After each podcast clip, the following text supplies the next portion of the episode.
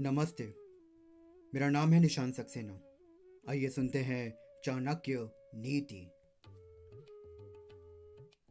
कुग्राम वासः कुलहीन सेवा कुभोजनम क्रोधमुखी चा भार्या, पुत्र शच मूर्खो, विधवा चा कन्या विना गिना षट प्रहदंती कायम। अर्थात, अशिक्षित और अनुपयुक्त स्थान या ग्राम में रहना, नीच व्यक्ति की सेवा। अरुचिकर और पौष्टिकता से रहित भोजन करना।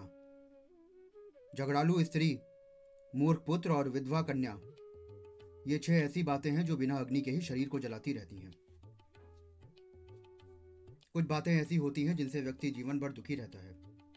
उनमें सबसे प्रमुख वो स्थान है जहाँ उसे लगातार रहना होता है। यदि वो स्थान ठीक ना हो और वहाँ के निवासियों का आचार व्यवहार भी ठीक ना हो तो वो सदैव दुखी रहता है। इसी प्रकार यदि किसी को नीच व्यक्ति की नौकरी करनी पड़े, गंदा, बासी और पौष्टिकता से रहित भोजन करना पड़े तो वो भी दुखदाई है।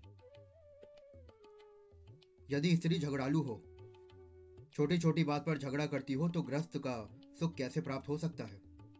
यदि मूर्ख पुत्र हो और लड़की विधवा हो तो ये आयु भर का असहनीय कलेश हो जाता है। ऐसी स्थितियों से बच पाना यदि संभव ना हो तो मानसिक रूप से इससे निपटने के लिए तैयार रहना चाहिए। धन्यवाद।